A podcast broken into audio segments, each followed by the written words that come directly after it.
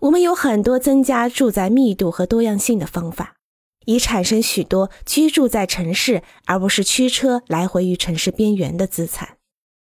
最好的方法之一是科林罗的历史名城奥秘。天井房屋、地中海式的房屋、有庭院在中间的房屋，这一形式对几乎任何建筑类型都有帮助。在历史名城中，同样的设计形式被用在办公楼、学校、医院、旅馆和商店中。在圣米格尔，即使是市区的斗牛场，也有一个街道正面和入口，位于狭窄的。有墙壁的居住区的街道上，街道上有小商店和小学。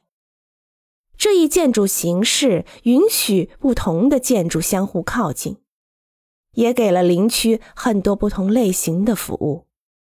在混合使用的典型例子中，圣米格尔的斗牛场在某些日子可能会很吵。它有一些城镇中最好的房子。